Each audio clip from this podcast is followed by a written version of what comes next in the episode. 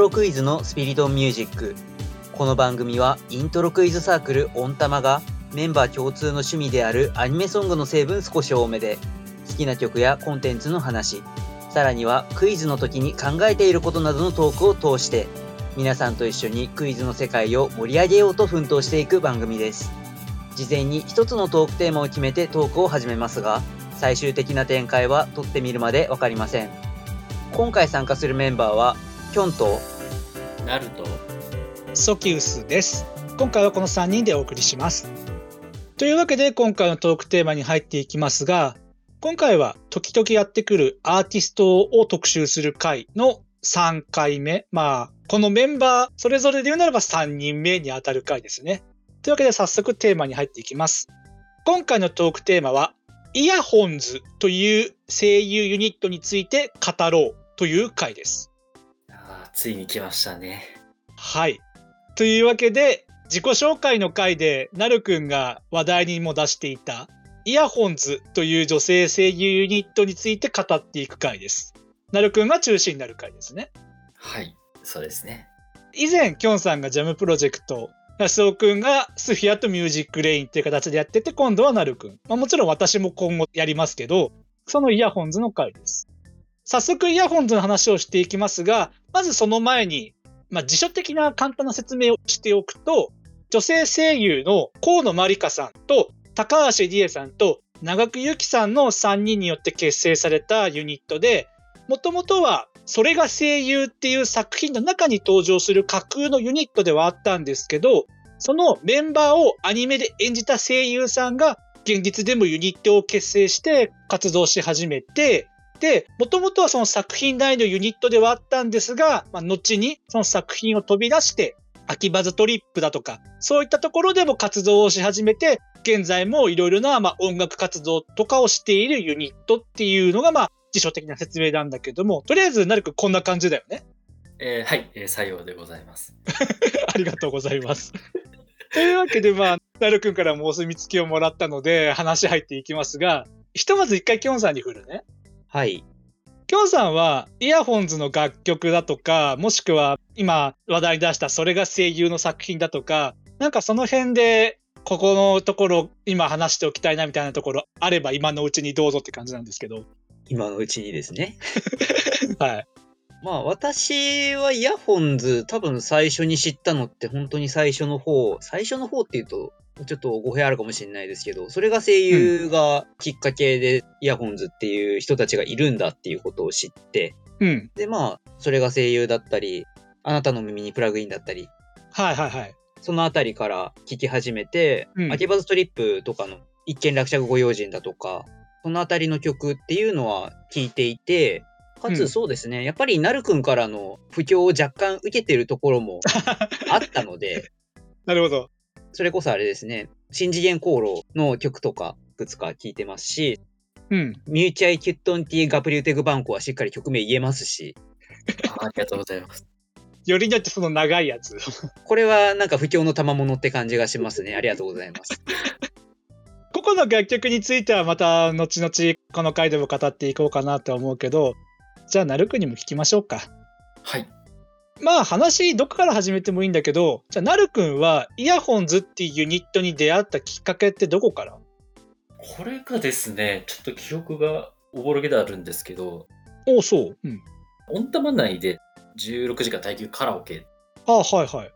それで確か安尾さんが一見落着ご用心先ほど杉さんの説明にもあったんですけど、アニメ秋葉ストリップのオープニングに使用された曲なんですけど、それを歌ってまして、うん、で、まあ、イヤホンズって名前自体は、まあ、アニソンイントロの場でそれが声優。で、その曲を知ってたんで、あ、イヤホンズで、あとこういう曲あるんだって、そのカラオケの時はそれだけで終わったんですけど、で、うん、なんかこう YouTube でちょっとイヤホンについていろいろ調べてた時に、3期当選、アニメ、はい、ストリップのこれもスポットのエンディングのうちの一つなんですけど、まあ、その曲がありまして、で、その、イヤホンズの3人のメンバーが踊ってる姿だったり、まあ、その曲自体もこう YouTube で聴いてて、すごいいい曲だなっていうのと、うん、あすごい3人のメンバー可愛いなってありまして、結構そこの本当何気ないこう YouTube の視聴で一目惚れしまして。だから、なるくんは、まあ、安尾くんのスフィアの出会いはもうデビューした時に、その時に出会ったって言い方だったけども、なるくんはデビュー当時っていうわけではなくて、後のデビューしてしばらく経ってから聞いて、そっからハマっていったって感じだよね。あ、そうですね。それが声優のデビューが2015年だったので、自分がハマったのが2017年の春頃とかだったので、やっぱりもう一見なくちゃの用心からという感じですね。それより以前の分は、まあちょっと過去のなんかイヤホンについて自分で調べてた時に、まあちょっといろいろ知ってっていう感じです。うん。なるくんにとって、まあちょっと難しい酷な質問ではあるんだけど、イヤホンズの魅力って何？いやー、そうなんですよね。本当にマイクにいとまがないんですけど。まあもちろんそうだと思うけど。まあ、やっぱりもう、まあメンバー3人とも可愛いですね。まあまずそうだよね。もちろんそれは。であと、やっぱりもうメンバー個人個人、普段のアニメの中でもすごい活躍されてますし、うん。じゃあ、最初に私が簡単に辞書的説明はしたけれども、なるくん的にイヤホンズのことを語る上で、この辺の出来事とか、もしくは関連事項とかで、ここ言っておきたいなってことがあれば教えてほしいんだけど、なんかある？まあ自分がハマり出した2017年以降で考えますと、うん。まあやっぱり2018年に初の透明版ツアーおー。で、実際に東京ではあの豊洲ピットで行われまして、うんうん。まあそれで、まあ一人で行くのもいいかなと思いつつも、あの実は安尾さんをああ、前ライブ会でもその話ちょっとしてくれたけれどあそうでしたね。はい。それが、その時が自分が初イヤホンズのライブ参戦っていうところですね。おー。まあ、なんでまあ、まずここが欠かせないですね。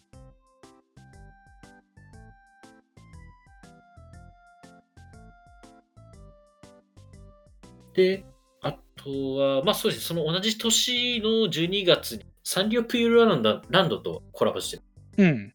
そのサンリオピューロランドにまあイヤホンズがなんかこうクリスマス会ってことで、ライブとあとはファンミーティングですかね。うん。それもそうですね、参加してましたし、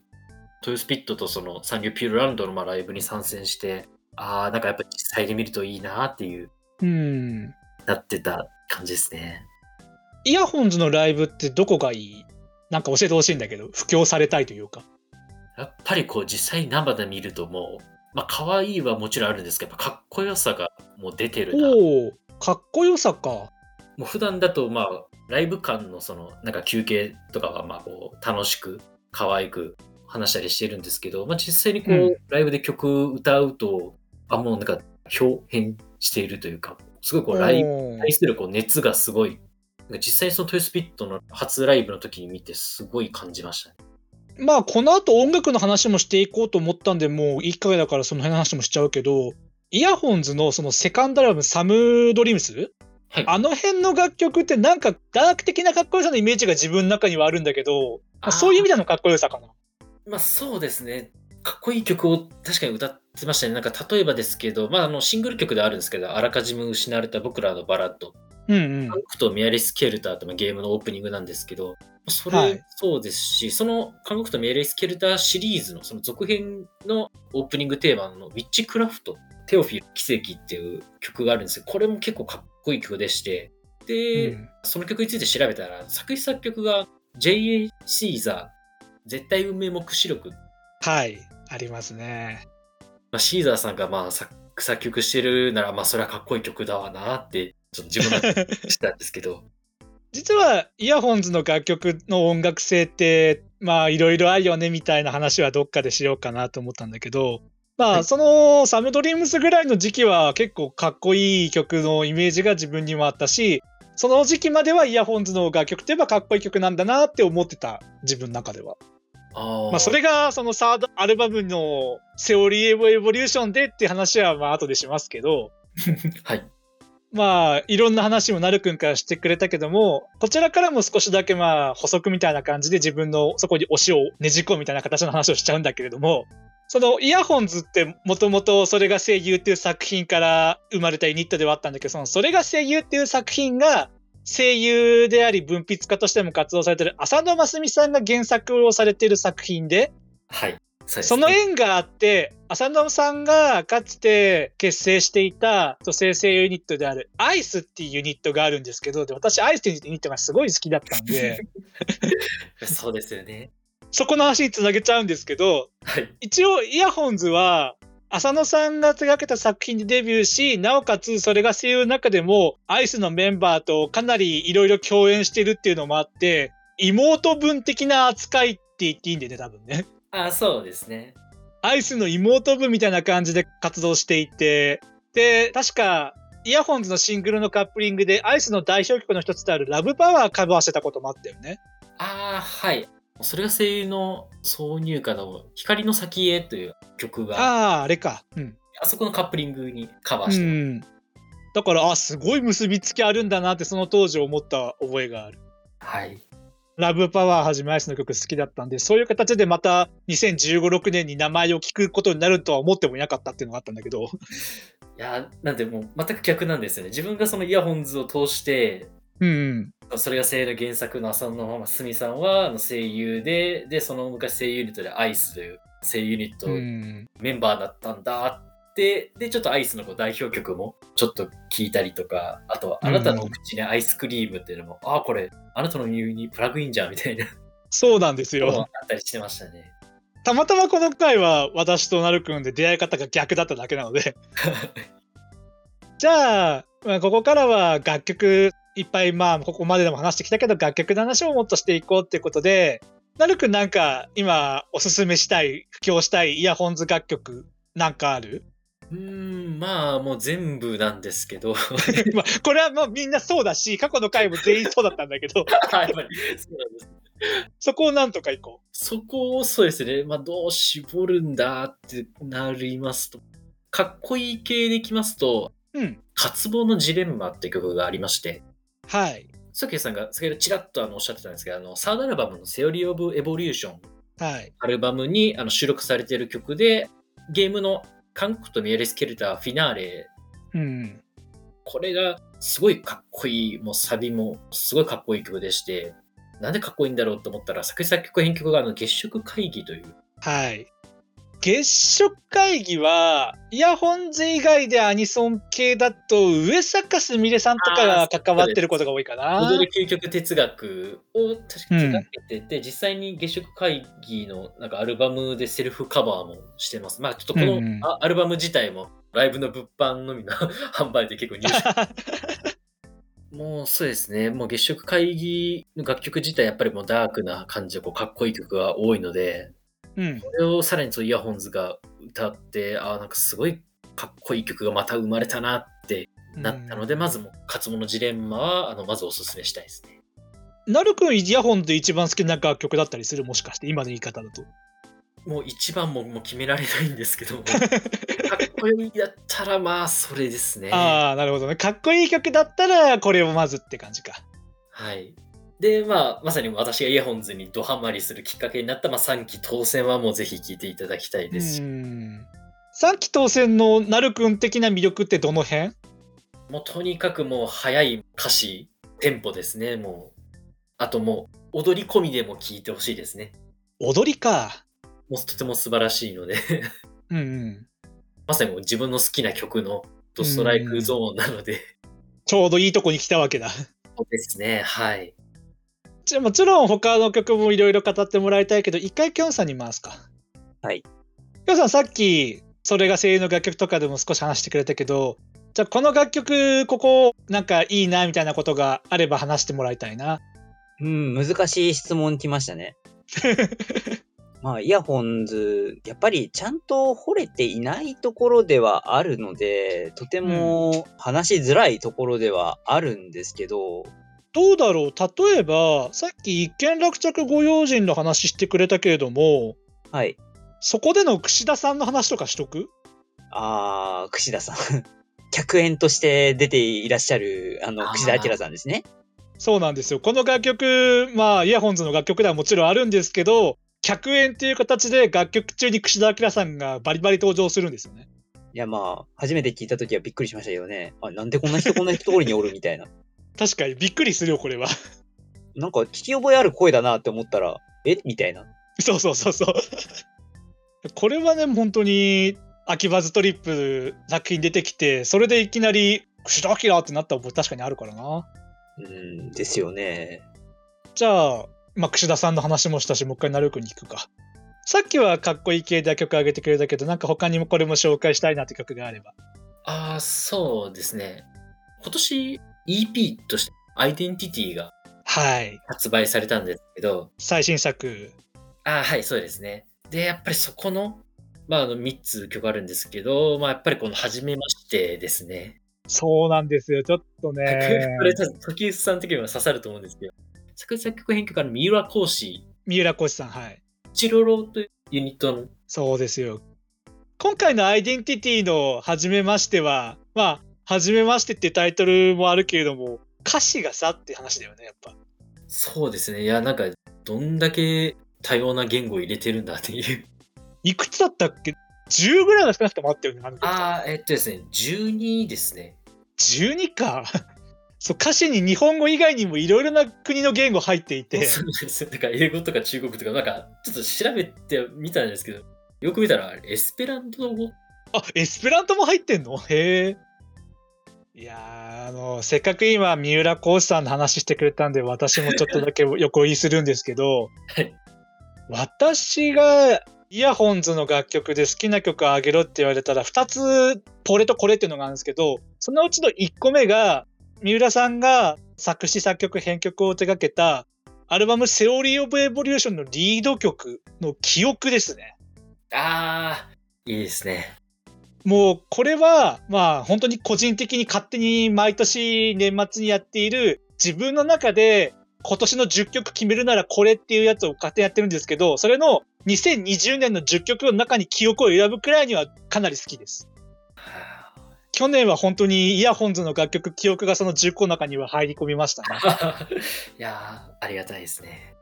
この曲、まあ、聴いていただくとわかるんですけど、そのクチロロの Everyday the Symphony っていう私の好きなアルバムがありまして、そのアルバムの中でやられている手法の中に、フィールドレコーディング、その街中とかの音声を取り込んで、サンプリング的に使用するっていう手法があるんですけど、そういう手法を使った声優さんの楽曲の完成形って私は思ってるんですけど、うん、いや、本当にイヤホンズ、いろんな人から作作を提供されて、なんかそうそうそう挑戦してるなって思いましたね。もともと作品内の架空のユニットからだったんだけど、それがどんどんどんどん音楽性が拡張してってるっていうのがいつ見てもすげえなって。今回のアイデンティティもちょっと文章で見たけど、聞くだけじゃなく見るみたいな要素も入っている EP みたいなこと書いてあってびっくりしたの。ああ、はい、そうですね。だけど目と耳で楽しむみたいな感じだっけ？そうですね、そんな感じですね。っていうのがあって、そのいろんな音楽性の中にこの三浦さんの、この私は記憶っていうのがすごい好きで、もちろんそのサムドリームスのアルバムでも、私の中の物語が確か三浦さん制作の楽曲で、そんな感じで三浦さんの制作楽曲どんどんと今も続いているっていうのが、私の中のイヤホンズを紹介するときに一番紹介したい要素だったんだけど、たまたま先になるくんが初めましての方言ってくれたので、それにちょっと今乗っかりました。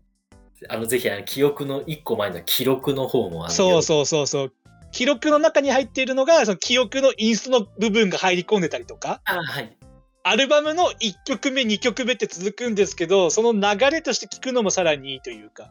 イヤホンズのインタビューしてる様子を録画して、そうそうう。そう。まあ、そういう面白さもありますので、ぜひ。さすがこのアルバムについているキャッチコピーが音楽の進化論のだけありますよ。あそうですね。で、記憶で、こう、あなんか本当すごい新しい感じの曲だなってなった後に、渇望のジレンマなので、もう。そうそうそう。おお、そこ行くんだって感じ。そうそうです。で、あともう一曲自分がイヤホンズで発したくないのが、そのちょっと前に出ていたチュラタチュラハですね。ああ、確かに、杉江さん好きそうですね。いや、これは私の中でイヤホンズに対するファーストインパクトみたいな。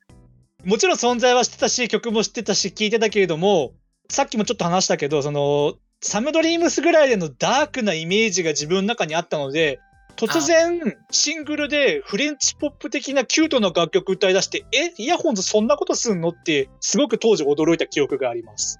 そうですね。これも作詞作曲編曲月食会議なんですけど。そうなんですよ。これが月食会議が担当してるんだっていう。そうですね。そこにも驚きましたね。なんかまた方向性が違ってるなって感じましたね。月食会議そんな曲も作って提供するんだっていうところももちろん驚いたし。はい。それで本当になんかイヤホンズ対する衝撃って意味ではこの曲が一番でかかったな。だからさっきもちょっと触れたけど月食会議とイヤホンズのもちろんさっきの三浦さんだけじゃなく月食会議も重要な人たちでライブでも確かバンドとして月食会議参加してるみたいなのも聞いたことあったんだけどあはい、その月食会議のライブに、そこにこうイヤホンズがこうゲストとして参加っていうのもああっりました。んだねへえそういう意味でもまたこれも音楽性の拡張じゃないですけどいろんな人たちやってんなっていうああ、ですね。なんでやっぱり、こう、イヤホンズの魅力のうちの一つとして、やっぱり、こう、いろんなこう、曲に挑戦してるっていうのも、うん今ちょっといろんな話して感じましたね。きっかけが作品内容にってあったのにそこからこういう展開をしていくだとは思ってもいなかったっていうそれが声優だけで終わるかと思ったら、もう本当に実際にユニットとして、いろいろ挑戦してて、いや、そうですね、ちょっと改めてすごいなって。手前味噌じゃないけど。いいじゃない魅力を紹介する回なんだから ぴったりじゃん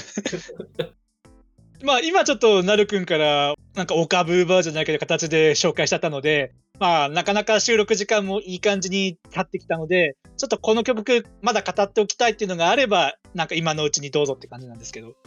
あーまあ、ちょっと初期の方の曲語ってなかったんで、まあ、そこからちょっと、おお初期か。それが声優とかのその辺の時期だよね。あ、はい。ファーストアルバムのミラクルミステリーツアーで、そうですね、何かちょっと、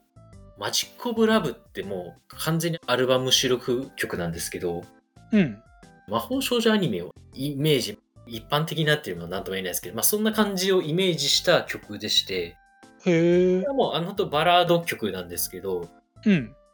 イントロのこう静かな感じから来て、こうなんかサビでこうマジック・オブ・ラブ展開していくんですけど、やっぱそこのこう、うん。サビの入りがもうほんとすごい荘厳な感じがして、おお荘厳。初期のなんかライブでは結構歌われてたんですけど、うんうんこうライブであったら聴きたいなってなるおすすめのバラード曲ですね。なるほど。私がセオリー・オブ・エボリューションでびっくりしたっていうのがあったから、なかなかそのファーストをちゃんと弾けてなかったなっていうのが今聞いててあったので、ちょっと今のマジック・オブ・ラブもちょっと聞いてみようかなとで。他の曲も素晴らしい曲が多いので、すすめ音羽少女隊だったりとか、うん。280秒間世界一周幸せのイヤホンを探していて、これもなんかいろんな、先ほど説明した初めましてみたいな感じで、いろんな言語を歌詞の中に入れたりしてるので、へえ。初めましてを聞いてて、あ、なんかすごい聞いたことあるなと思ったら、もう、あ、この曲だってなりましたので、ああ、そことつながるのかなるほど。いろんな言語でって言葉遊びがなんかつながりましたね。うーん。あ、ちょっと一点だけいいですか？お、どうぞどうぞ。来年の2022年の1月30日にですね、あのイヤホンズ6周年記念ライブ、アイデンティティが立川ステージがあ開催予定ですので、ぜひあのお時間に余裕がある方は参加していただければなと思います。多分まだ普通にチケット買えると思いますので、ー告知だった。はい、あのちょっとそれだけ伝えしようと思いました。熱い宣伝が入った。いやー、というわけで、短い時間ではありましたが、イヤホンズの楽曲だったり、歴史だったり、まあ世界観だったりとか、いろいろなことについて語れたのではないかなと思います。毎回貼っているプレイリストの方にも今回紹介した楽曲は貼っておきますので、そちらの方でぜひ楽曲とかも聴いてみてください。というわけで、アーティスト特集、次は私ですね。水木奈々さんに関する回をどこかでやる予定ですとだけ言っておきます。お、頑張りますって言っていいのか頑張ってくなださい。頑張ってください。というわけで、いつものコーナーに参りましょこの番組では毎回最後に1分以内で今紹介したい1曲を持ち回りで語ってもらっています。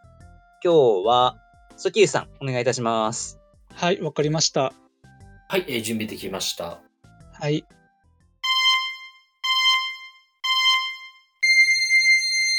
今回ソキウスが紹介する楽曲は、ビリー・バンバンの菅原進さんがカバーした薄紅という楽曲です。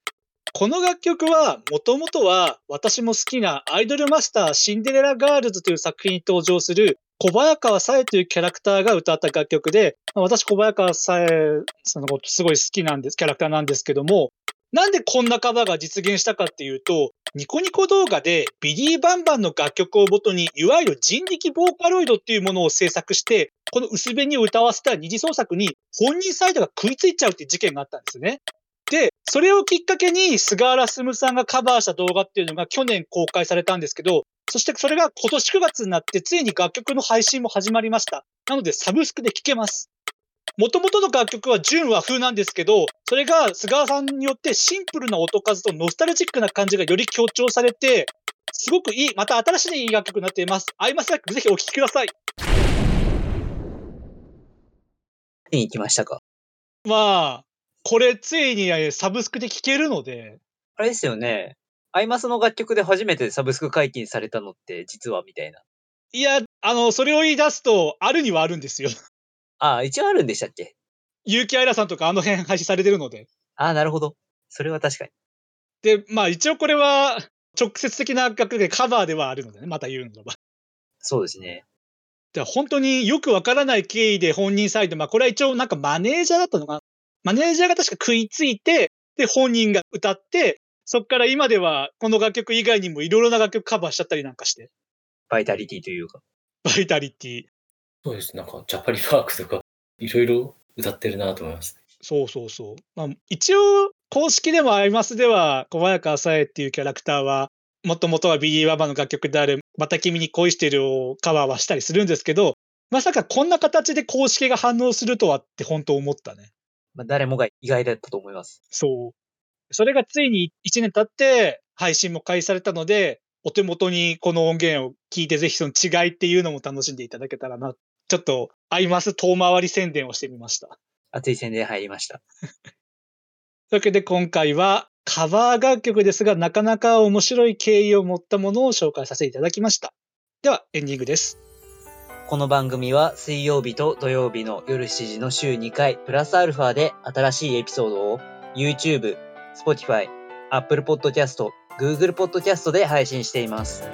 概要欄にはその回で話題に上がった曲の中で Spotify で解禁しているものをまとめたリストへのリンクを貼っています。そして各種ポッドキャスト媒体ではその回に関する簡単な振り返りや参考にした資料などを掲載しています。また YouTube や Twitter でのハッシュタグスピリトンミュージックなどで皆様のコメントをお待ちしています。最後にもしこの番組が面白いなと思ってくださいましたら YouTube のチャンネル登録や高評価ボタン Twitter のフォロー、サブスクリプション登録などしていただけると幸いです。それではまた次回お会いいたしましょう。